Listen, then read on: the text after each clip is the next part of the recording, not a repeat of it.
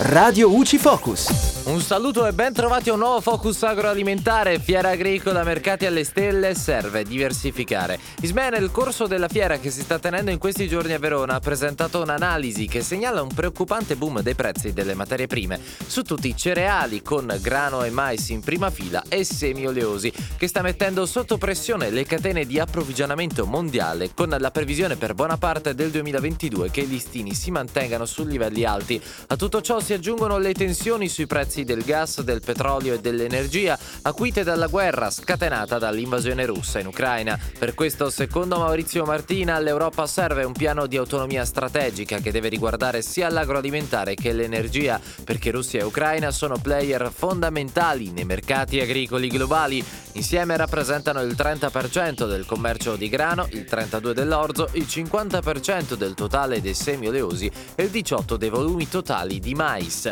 È tutto al prossimo Focus. Radio UCI.